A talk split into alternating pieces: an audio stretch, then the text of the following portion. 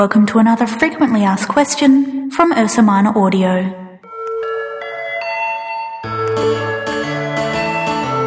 Why do I need you? Why can't I just do it myself? Podcasting is a market that's easy to enter.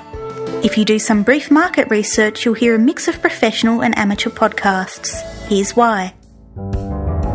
Podcasting is easy to do, but it's very hard to do well.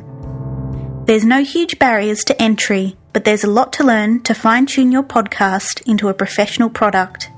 Luckily for you, Ursa Minor Audio is perfectly capable of handling it. Equipment can make a big difference. The amateur end of podcasting is based on a second-hand microphone set up in a cupboard, which can be passable if you know how to use it, but it's always better, if you want to be the best, to use the best. Lucky for you, Ursa Minor Audio knows the best and can help you sound the best. Post-production is a complex process. Many amateurs skip it altogether.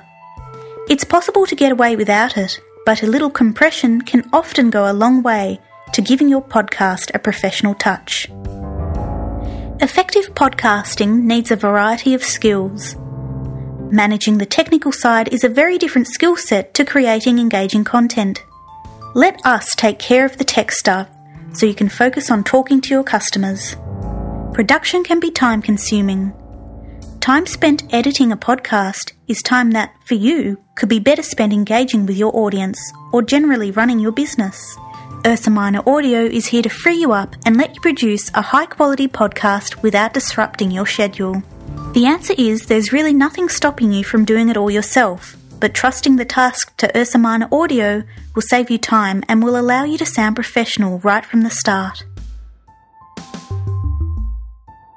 Tune in next time for another frequently asked question from Ursa Minor Audio.